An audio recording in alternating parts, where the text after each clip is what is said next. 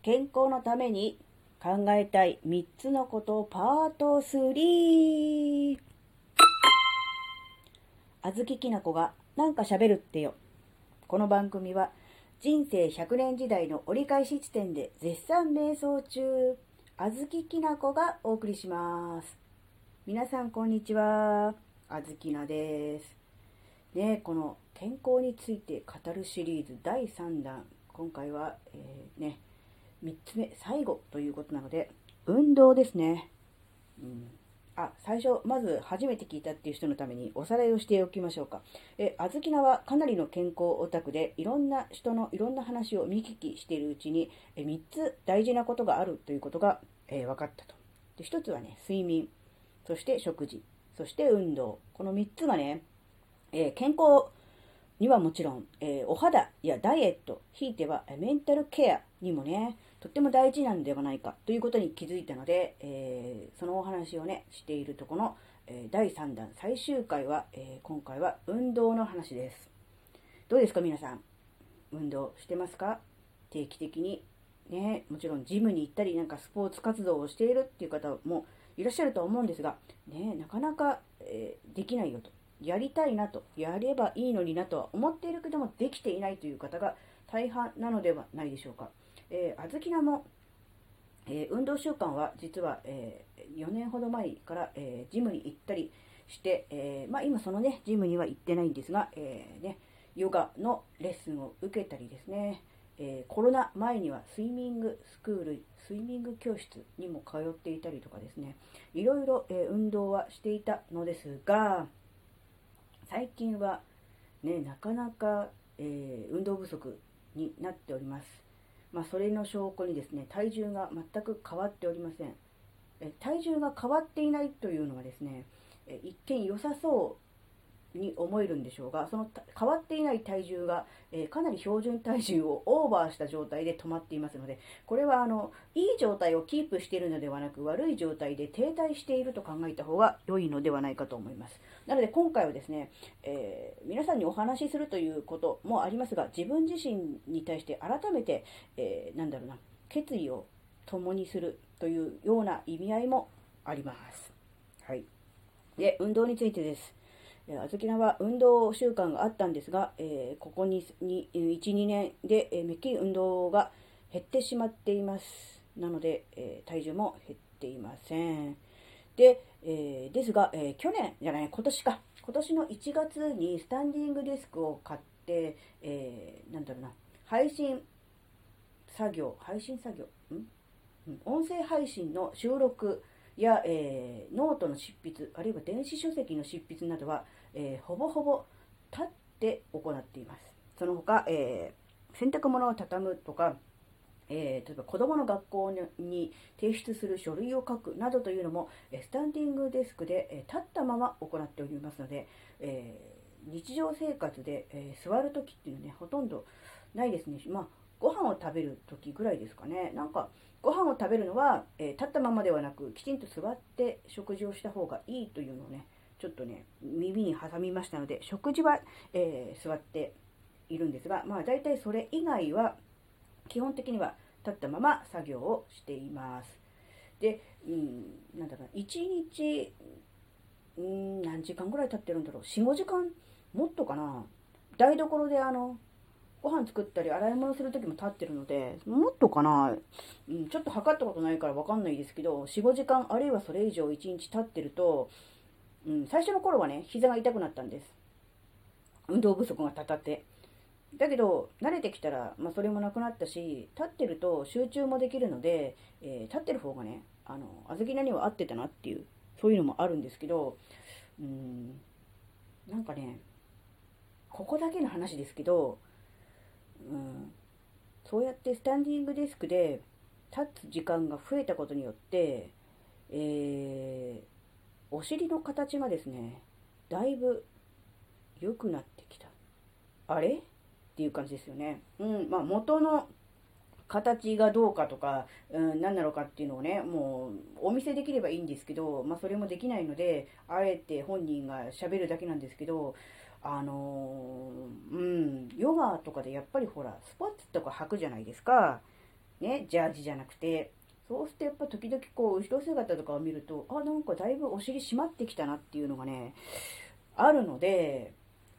多分それって絶対スタンディングデスクで毎日ほとんど座らず立ってるのが原因じゃないかなってちょっと思ってきてて、あのー、その、そういうつもりで買ったわけではなくて、なんでスタンディングデスク買ったかって言って腰痛対策なんですよ。座ってると姿勢が悪くなって腰が痛くなったり、まあ、首肩も痛くなるのでうーんなんかね最初はそういう椅子買おうかなと思ったけど机もね買わなきゃダメじゃんそうするとだから場所も取るしお金もかかるしって思ったところでスタンディングデスクにしたんだけどまあスタンディングデスクの話はまあいいやで結局なんかこうお尻の形がね良くなってきたなっていうのをまあ本人が勝手にそう思ってるだけで、うん、周りから何か言われたとかいうことはないんだけど、で、それは多分、立ってる時間が増えてからだって思うと、結局、なんだろうな、一日の中で立つ時間が増えたっていうだけで、軽い筋トレをしてるのと同じことになってるのかなって思うと、立ってるだけで運動不足、まあ、解消とは言わない、緩和ができるのかなって思ったら、なんかもう、立った方が良くないって思ったのね、みんな。うん、なんか運動不足で、日常生活、あの、で、なかなかジムにも行けないし、運動も取り入れられないし、あの、ランニングとかジョギングとか散歩とかもなかなかできないんだよ、とかっていう人いるじゃないですか。もうそういう人こそ、スタンディングデスクを導入して、立てばいいんじゃねって思ったのね。うん。だから、うん、この、今回最終回の運動の部分では、もちろんね、ジムに入りましょうとかね、えー、ね、あの、筋トレしましょうとかね、言えればいいと思うんですけど、みんなその辺の話は知ってると思うので、あの、そんな話を聞いたところで、ああ、はいはいはいはい、ああ、それそれ、ねって、で終わっちゃうでしょ？だから、そうじゃなくって、なんか日常生活ね、ちょっとしたことで工夫で取り入れられることで何かなって思った時に、立てばいいんじゃねって思ったわけ。だから、うん、なんだろうな、歩くとか走るとかってなるとなかなか難しいけど、立ってるって、なんだろうな、その環境さえ整えばできるじゃない。だから、なんだろう、うん、スタンディング デスクに切り替えて、みんな立ったまま、あの、仕事したり、何パソコンいじったり、あの、お得意先に電話かけたりとかすれば、なんだろう、いいんじゃね？ってちょっと思ったのね。うん。だから、まあ、ただ単にそれだけ。うん。ねだから、もちろん仕事場でね、一人だけ立ってるっていうのもおかしいじゃない？なんか立たされてるみたいで、なんかやらかしたのかな、あの人。なんかずっと立ってるけど、なんか罰なのかなみたいな感じになるから、それはなかなか難しいと思うんだけど、家にいて何かこう作業をするときってあるじゃない？パソコン、うん、でも何でもそうし、あと本を、本を読むとかもそうだよね。うん、とか、うん、そういう時に座るんじゃなくて、立ってやってみるっていうのね、ちょっと取り入れてみると、